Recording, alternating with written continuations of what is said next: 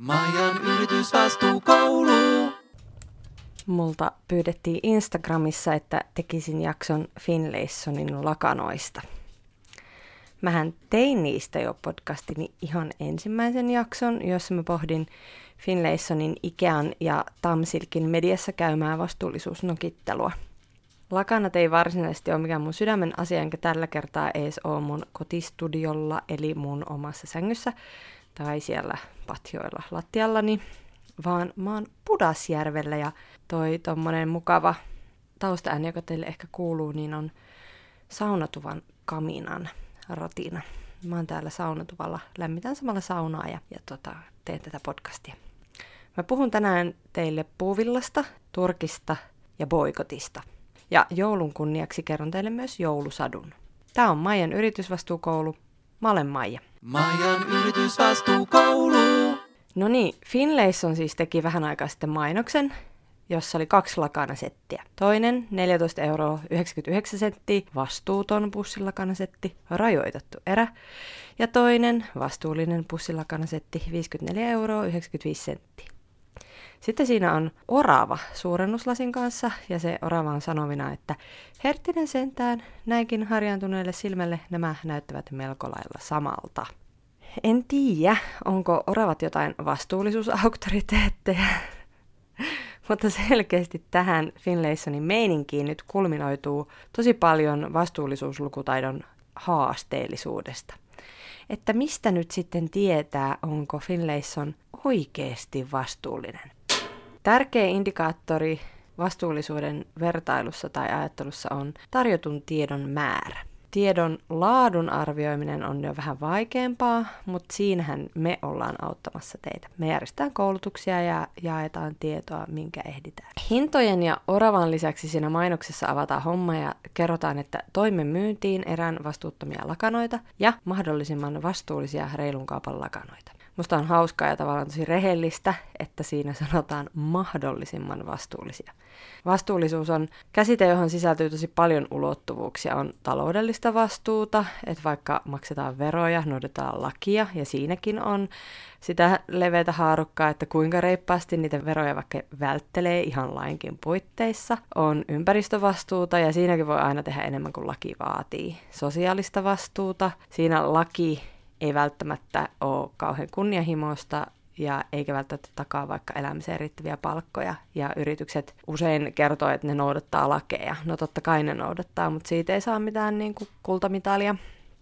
On vastuuta työnantajana, työntekijöiden hyvinvointi, yhteiskunnallista vastuuta, osallistuuko vaikka keskusteluun, tekeekö hyvän tekeväisyyttä ja kaikenlaista, mikä on niille niin lainsäätämää ja mikä on sitten sen yli mikä on mahdollisimman vastuullista. Tämä teille semmoiseksi kotitehtäväksi. Miettikääpä sitä.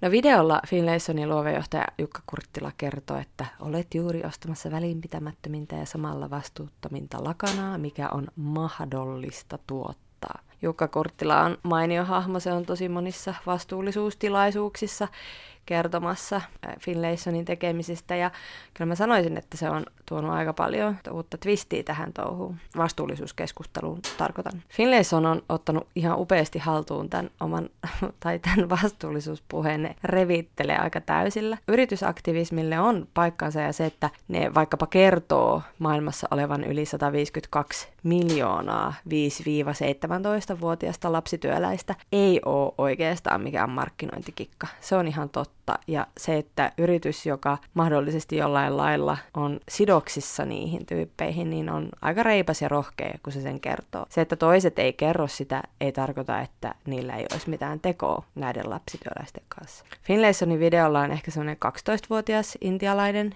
ehkä tyttö, joka kertoo haaveillensa opettajan ammatista, mutta hänelle ei perheen köyhyyden vuoksi ole ollut mahdollista päästä kouluun. Hän joutuu tekemään sekä kotitöitä että töitä puuvilla pellolla, 10 tuntista työpäivää ja ansaitsee alle euron päivässä. Ja tämäkin on ihan totta. Se, että Finlayson kertoo tämän, vaikka se olisi osa niiden markkinointia, ei ole musta lainkaan yhden tekevää. Viime viikolla julkaistiin EUn vihreän kasvun ohjelma ja siinä tullaan antaa aika paljonkin painoarvoa kuluttajien aktiivisuudelle. Miten kuluttajat vois olla aktiivisia, jos ne ei tiedä näitä juttuja? Ja mä veikkaan, että Finlaysonin viesti tavoittaa aika paljon laajemman yleisön kuin Maijan yritysvastuukoulu. Puuvillasta on Eetillä tosi hyvä Puuvillan polut matsku, jota kannattaa vilkasta. Ja myös Reilukauppa ry on kirjoittanut hyvän pitkän artikkelin Puuvillasta. Mä pistän molemmat linkit podcastin tietoihin, joihin pääsee käsiksi muuten helposti, paitsi siinä tapauksessa, jos kuuntelee tätä kännykällä SoundCloudista. Ja nyt mä sitten kerron vähän puuvillasta siltä varalta, että te ette lue niitä materiaaleja. Maailman puuvillasta puolet tuotetaan Intiassa ja Kiinassa. Myös Yhdysvallat ja Pakistan on merkittäviä puuvillan tuottajia. Länsi-Afrikassa Burkina Faso, Benin, Chad ja Mali tunnetaan puuvillan nelosina eli nimellä Cotton 4. Puuvillaa viljellään usein pienillä perhetiloilla, niin kuin se Finlaysonin mainoksen tytön tilalla. Mä luulen, että se oli ihan niiden oma tila. Eli sitä viljellään pienissä määrin ja, ja tosi monessa paikassa. Sitä viljellään myös tosi suurissa määrin erilaisilla plantaaseilla. Yhdysvalloissa on erittäin isoja tiloja tosi monenlaista. Puuvillan kasvattaminen on vesi- ja kemikaali-intensiivistä hommaa, mistä aiheutuu tietysti hirveä ympäristökuormitus. Se ei ole oikeastaan millään lailla kauhean ekologinen materiaali. Yhden puuvillakilon tuottamiseen menee 80 000 litraa vettä. Et jos ajattelee, että ostaa jotain paidan lurppanoita, niin, niin se on kyllä hirveätä hukkaa sitten, jos, jos ne ei kestä kovin kauan. Puuvillan hintaan vaikuttaa muun muassa varastot. Esim. Kiina on internetin mukaan kasvattanut puuvillavarastojaan, jotta niillä olisi aina vastata kysyntään. Maataloustuet, joissa erityisesti Yhdysvallat on kunnostautunut. Siellä on ollut semmoinen systeemi, jota on maailmankauppajärjestössä kritisoitu, että ne ei siis tue vientiä, mutta ne tukee niitä viljelijöitä silleen, että jos, jos ne maailmanmarkkinahinnat on matalia, niin sitten niille puuvillaviljelijöille maksetaan 70-90 prosenttia siitä. Niiden tulot on kuitenkin turvattu ja sitten siellä on tuotettu sitä puuvillakahdesti, sitä on dumpattu ja tästä on tullut sanomista. Sitten kysyntä tietenkin vaikuttaa, vaihtoehtoiset materiaalit vaikuttaa, ehkä, ehkä niin kuin tulevaisuudessa vielä paljon enemmän. Öljyn hinta vaikuttaa, Yhdysvalloissa erityisesti viljellään koneellisesti ja dollarin kurssi vaikuttaa, koska puuvilla kauppaa käydään dollareissa miksi kouluttamattoman intialaisen perhetilallisen on mahdotonta tehdä muuta kuin toivoa, että sadosta tulisi mahdollisimman hyvä, että saataisiin maksettua vaikka niitä lainoja ja, ja perheelle elantoa. No, noiden edellä mainitsemien syiden lisäksi raaka-ainekauppa on ihan älyttömän keskittynyttä. Fair Trade Advocacy Office joka tuolla Brysselissä lobbaa vastuullisempaa kauppaa, pieni pulju, julkaisi viisi vuotta sitten raportin vallan keskittymisestä tuotantoketjuissa. Mä linkkaan sen myös. Se on aika mielenkiintoinen. Raaka-aineet on vastuullisuusnäkökulmasta ihan tosi haastavia, koska alkuperä voi olla tosi vaikea selvittää.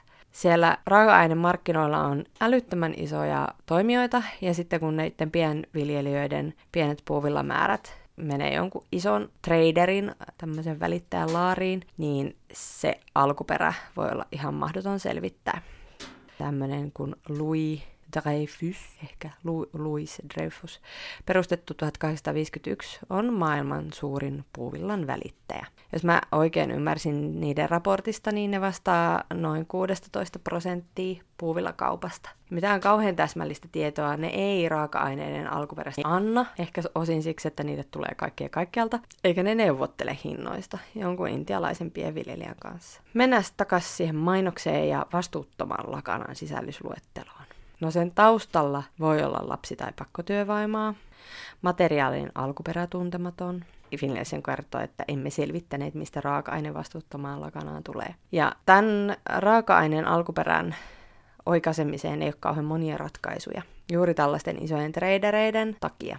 Reilukauppa on ainoa sertifiointi, joka lupaa puuvillan jäljitettävyyden. Ja sitä tuotetaan globaalisti vain joku 8000 tonnia vuosittain. Ja nyt muistutan, että Finlayson ei käytä sataprosenttisesti reilun kaupan puuvillaa, mutta niillä on tavoitteena ensi vuonna nostaa 30 prosenttia vastuullisten raaka-aineiden osuus. Eli ei pelkästään se reilun kaupan puuvillaa.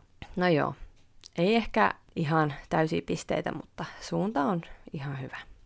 Tästä tullaan siihen, että jos alkuperäistä ei ole tarjolla tietoa, voi melkein lyödä vetoo hattuunsa syömisestä, että kaikkea ei ole tehty mahdollisimman hyvin ja vastuullisesti. Enkä mä nyt määrittele mistään yrityksen itsensä määrittelemästä kilpailukyvyn rajoissa tapahtuvasta mahdollisimman vastuullisesta. Yritys, joka käyttää aikaa ja vaivaa alkuperän selvittämiseen ja ostaa jotain sertifioitua tuotetta ja mielellään niin kuin sitä kunnianhimoista sertifiointia, ei aivan varmasti jätä sitä kertomatta. Mä kerron nyt ö, vegaanivitsin, että mistä tietää, että joku on vegaani. Ei hätää, se kertoo sen kyllä. Mun tuottaja Larri, joka on erikoisvitsimies, ei evästänyt mua yhtään tähän vitsihommaan, niin mä googlasin vegaanivitsit, eikä löytynyt oikeastaan yhtään hyvää. Esimerkiksi tämmöinen löytyi. Miksi kutsutaan vegaania, joka alkaa lihan syöjäksi? Henkilöksi, joka on menettänyt vihryytensä. Siis vihryytensä. En tiedä, naurattaako nyt jotakuta teistä, mutta mua ei naurattanut yhtään, vaan ihan jotenkin älyttömän huono. Finlayson markkinoi ihan nerokkaasti, ja mä en tiedä, onko tämä nyt niiden, osa niiden markkinointistrategia, että mäkin täällä puhun niistä. Mutta näistä herää aina kovaa keskustelua näistä niiden avauksista. Ja yksi kritiikki, minkä mä näin internetissä, oli, että siinä vaiheessa, kun teidän lakanat valmistetaan Suomessa taas, niin voidaan keskustella. Ja tähän kiteytyy yksi vastuullisuusmyyteistä. Raaka-aineen alkuperä ja vastuullisuus on melkein mille tahansa yritykselle se kaikkein vaikein vastuullisuushaaste. Ja sitä ei ratkaista valmistamalla Suomessa. Jos on yritys, jolla on tuotantoketju jotenkin täysin hyppysissä, että tehdään itse täällä ja on joku itse kasvatettu raaka-aine, niin on kyllä jo aika niin kuin kovaa kamaa, mutta hää, se, että joku sanoo, että valmistettu Suomessa, niin ei kyllä ole mikään synonyymi vastuullisuudelle. No niin, ja sen sisällysluettelon parin taas. Sitten siinä oli, että valmistuksessa on saatettu käyttää haitallisia kemikaaleja. Vastuuttomissa tuotantoketjuissa käytetään usein ihmisille ja ympäristölle haitallisia kemikaaleja, eivätkä työntekijöillä ole käytössään asianmukaisia suojavarusteita. Puuvilla ei ole mikään ekomateriaali. Jos se on luomua, niin siinä käytetään vähemmän kemikaaleja. Jos se on reilua kauppaa, niin sitä kastellaan sadevedellä. Mutta siis puuvillan viljely on tosi, tosi ympäristöä kuormittavaa ja, ja ei sitä nyt kyllä ihan kauhean ekologista saa oikein millään. Mutta mä lupaan palata raaka-aineisiin vielä erikseen. Mä oon luvannut jo aikaisemminkin, mutta mä lupaan taas. Ja, ja mua kiinnostaa esimerkiksi paljon villa, silkki, nämä kaikki tämmöiset uudet innovaatiot ja muut. Lupaan. Uuden vuoden lupaus, ihana. Ja viimeisenä siinä listassa oli, että mahdollisesti tuhoaa vesivaroja. Vastuuton viljely saastuttaa vesistä ja johtaa pohja- ja pintavesien vähenemiseen. Mä jotenkin fiilaan tätä, että vastuuton viljely ja vastuuttomat tuotantoketjut, koska eh, siinä on ehkä vähän sellaista soundia, että heidän viljely ja heidän tuotantoketjut on niin kuin vastuullisia. Mutta mun mielestä on ihan hyvä, että ne korostaa vähän tätä eroa tietenkin siinä niin kuin kuulijalla pitää olla vähän niin kuin, tuntosarvet pystyssä, että hoksaa, että ei ne nyt ihan täydellisiä ole ne Finlaysonilaisetkaan, mutta nämä kysymykset ja ongelmat, mitä nostaa esille, niin siitä on kyllä pakko antaa niin kuin jonkin sortin, jonkin sortin, jos ei nyt kultamitalia, niin ainakin pronssi. Nämä tämmöiset on saatettu ja mahdollisesti on ihan vastuullisuus lukutaidon ytimessä – yleensä tämmöisiä niin kuin, ö, negatiivisia juttuja ei lue, mutta ei toisaalta lue paljon muutakaan. Ja mä oon sitä mieltä, että yrityksen olisi, vastuullisen yrityksen olisi nimenomaan syytä kertoa myös niitä, ne, niistä negatiivisista jutuista. Koska me, jotka näissä asioissa ollaan vähän paremmin kärryillä kuin muut, eli siis sinä ja minä, niin mehän tiedetään, että niitä ongelmia on. Niin se, että kyllä se lisäisi semmoista luottamuksen fiilistä, jos yritys kertoisi. Että me tiedetään, että puuvillan viljelyyn liittyy paljon ongelmia ja koitetaan ratkaista niitä tälleen. Se on sellaista niin kuin aitoa huolellisuusvelvoitteen noudattamista. Jos sä katot, mieti joku firma, joku, josta sulla on vaikka tosi semmoinen hyvä vastuullinen mielikuva, ja katsot niiden nettisivuja, eikä sulle selviä sieltä melko nopeasti, että missä ne tuotteet on valmistettu ja mistä raaka-aineet tulee, niin anna niille palautetta. Sellaiset tiedot pitää olla. Muuten ei mitenkään voi ajatella, että toimista olisi vastuullista. Se saattaa olla. Mutta kyllä sen yrityksen velvollisuus on kertoa ihan perustiedot. Jos ei siellä ole mitään sen lisäksi, perustietojen lisäksi siis riskeihin ja niiden minimoimiseen liittyvää, niin mä sanoisin, että perustaso. Ei mitenkään erityisen vastuullista. Vastuullinen tunnistaa riskit ja kertoo niistä. Finwatchin toiminnanjohtaja Sonja Finer kirjoitti tästä Finlaysonin kampanjasta blogiin. Hän on tosi boss, ja täytyy sanoa, että jos mainoksessa olisi hän suurennuslasin kanssa, niin kyllä siinä oravat jäisi vastuullisuusasiantuntijana kakkoseksi. Terkut Sonjalle.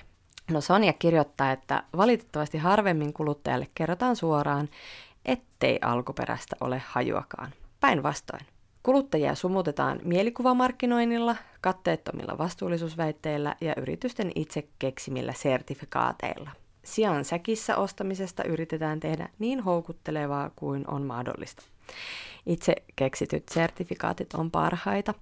Tiesittekö muuten, että tämä mun podcast on Suomen vastuullisin? Joo, mulla on käytössä semmoinen Sustainable Podcast Program, törkeen kova. Vastuullisuustyötä vai markkinointia? Siinä vasta kysymys. No tullaanpa vähän lähemmäs kuluttaja, eli niin sanotulle ekalle portaalle. Mistä se tuote tulee tänne meille kauppoihin? Eli tehtaalta. Finlayson kertoo tehtaastaan, että turkkilainen Kemal Ugurlu Textil on ollut niiden päävalmistuskumppani vuodesta 2013. Tehtaalla valmistetaan suurin osa Finlaysonin vuodetekstiileistä sekä esimerkiksi unipussit – Mä en tiedä, mikä on unipussi, mutta se kuulostaa hirveän mukavalta. Onko se vähän niin kuin makuupussi? Ehkä.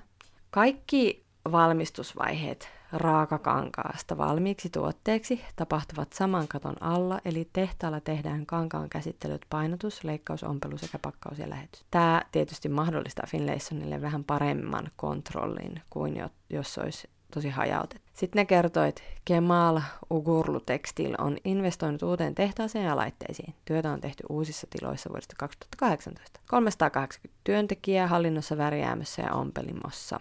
Työtä tehdään yhdessä, kahdessa tai kolmessa vuorossa, riippuen toimenkuvasta. No tuosta nyt on aika vaikea sanoa mitään, mutta että positiivista on jo useamman vuoden jatkunut kauppasuhde, mikä mahdollistaa sen, että opitaan tunteen toiset, ja työ voi olla ehkä vähän pitkäjänteisempää. Pikamuotiin kuuluvat lyhyet toimitussuhteet ei jätä mitään sijaa kehitykselle. Sitten meille kerrotaan, että Kemal Ugorlu tekstiilin työntekijöille tarjotaan ilmaiseksi lounas sekä kuljetukset työpaikalle ja kotiin. Ihan parasta olisi tietysti se, että työstä saisi elämisen riittävää palkkaa, ja sitten olisi järjestäytymisoikeudet kunnossa ja muut semmoiset herkut, mutta toki ilmanen lounas ja kyytitöihin on kans ihan kiva. Se tehdas on Amfori PSA auditoitu ja viimeisin auditointi tehtiin huhtikuussa 2019. No, Finlayson on myös kertonut sen, että palkkakysymys on ongelmallinen ja siitä puhuin siinä ekassa jaksossa että nämä voi olla just niin vastuulliset lakanat, kun Finlaysonin on mahdollista teettää Turkissa. Mutta en kyllä ehkä ihan sanoisi, että niin vastuulliset kuin mahdollista. Aika usein tuotantoketjussa joku joutuu tekemään vähän halvemmalla tai jotain mutkia oijotaan, jos halutaan saada sellaista niin kuin kilpailukykyistä hintaa. Yrityksen on oltava myös kannattava ja kilpailtava myös niiden kanssa, jotka tekee tosi rupusta touhua, jotka oikoo enemmän. Mä sain vähän aika sitten jossain sähköpostilistalla mailin Turkkia kohtaan kohdistuvasta boikotista. Turkki boikottiin net. Sivustolla lukee, että Turkin boikotointi ei ole vain pyrkimys häiritä taloudellisesti miljoonaluokan talousmahtia, joka hyötyy ihmisten teurastuksesta, uhkailusta ja autoritarismista. Se on myös eettinen kannanotto, jolla vastustaa Turkin nationalistisen valtionjohdon harjoittamaa kurdien ja muiden yhteisön hyväksikäyttöä, terrorisointia ja tuhoamista. Boikotamalla Turkkia ilmaisee vastustavansa diktatuuria ja sen kansanmurhaa ajavaa politiikkaa. Boikotilla voi vaikuttaa, mutta ei ihan miten sattuu.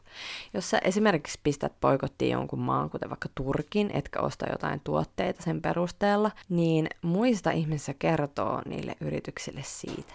Boikotti ilman palautetta ei vaikuta. Finlaysonin lisäksi aika moni muukin suomalainen firma ostaa Turkista kangasta tai teettää siellä vaatteita, ja suomalaiset myös esim. lomailee Turkissa tosi paljon. Mitä mieltä? Boycott or not? Ja tärkeä kysymys on mun mielestä tässä myös se, että mikä on vaihtoehto? Jos sä jätät Finlaysonin lakanat nyt ostamatta vaikka Turkin takia, niin oppa sitten huolellinen, että se toinen vaihtoehto on oikeasti parempi. Että sä sitten tiedät, mistä se toinen tulee ja, ja miten se on niin kuin vastuullisempi. Ja tähän mä nyt vielä lisään tämmöisen yhden kierteen. Mitä ja ketä meidän oikeastaan pitäisi poikotoida? Rauhan ja turvallisuuden ajatushautomo Safer Globin Kari Paasonen, joka on muuten meidän kanssa samassa toimistossa ja tosi mainio henkilö, terkut Karille, sanoo häiriköt päämajan haastattelussa, että Suomi on vienyt Turkin, Saudi-Arabian ja Arabiemiraattien kaltaisiin maihin patrunoita, tarkkuuskiväärejä ja granaatin heittimiä. Silloin kun Turkki aloitti hyökkäyksen Pohjois-Syyriaan, niin Suomen hallitus linjasi, että uusia aseenvientilupia Turkkiin ei enää myönnetä.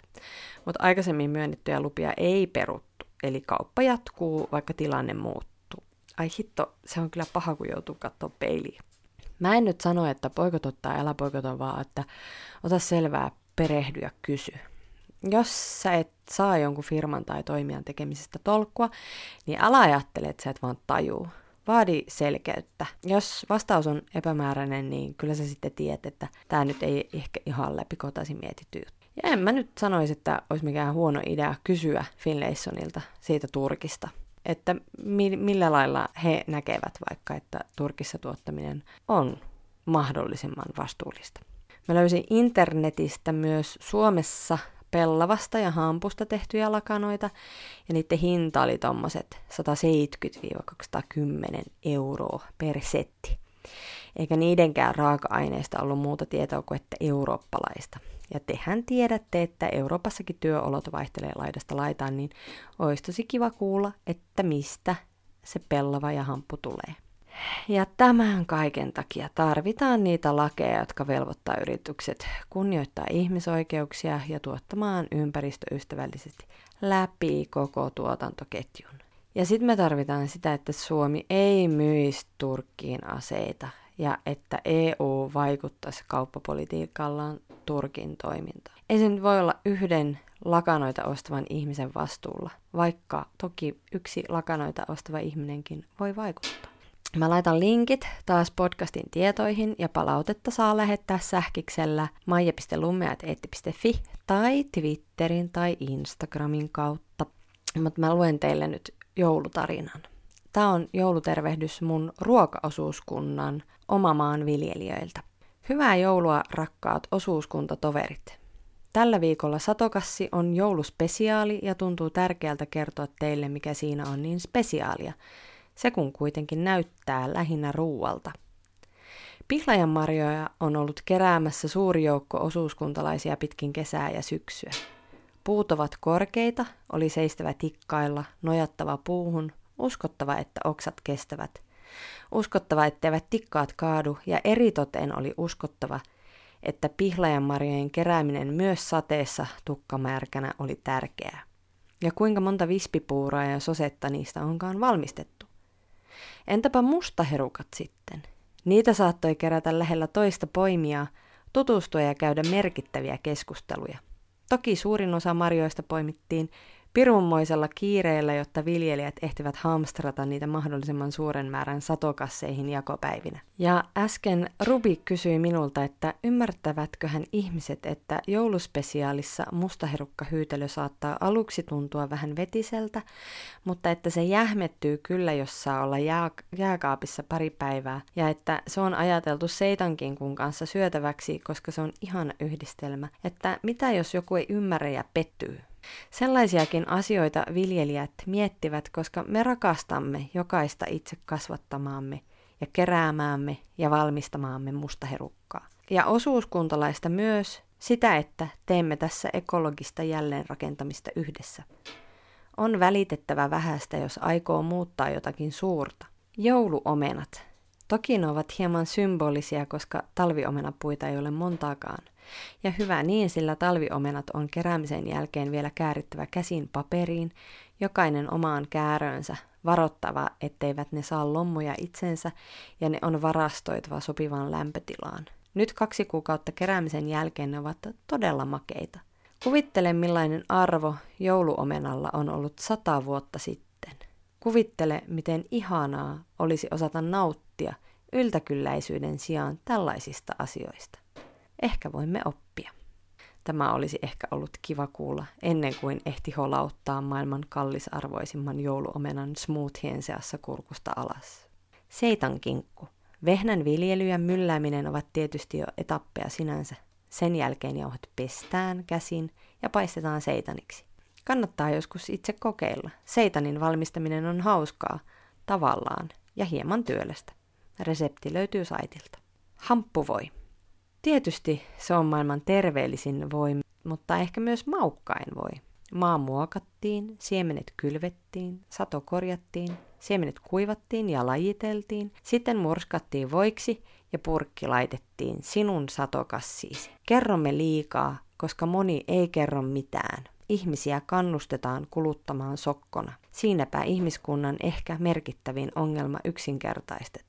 Jouluspesiaalissa on lisäksi tilan vanhaan juureen leivottu ruisleipä, patonki, vegaaniset laatikot ja ryynejä. Lähinnä halusimme sanoa, kuinka hienoa on, että osuuskuntalaiset näkevät suuren kuvan lisäksi ihan käsittämättömän pienen kuvan. Satokassi on konkreettinen osoitus molemmista. Muutos ei ole pelkästään jotakin kaukaista ja vaikeaa. Se on osittain jo tapahtunut. Enää täytyy muuttaa yhteiskunnassa ja maailmassa kaikki loputkin tuhoavat osa-alueet muutamassa vuodessa. Eikä se ole vitsi, eikä se ole myöskään mahdotonta. Rauhaisaa joulua.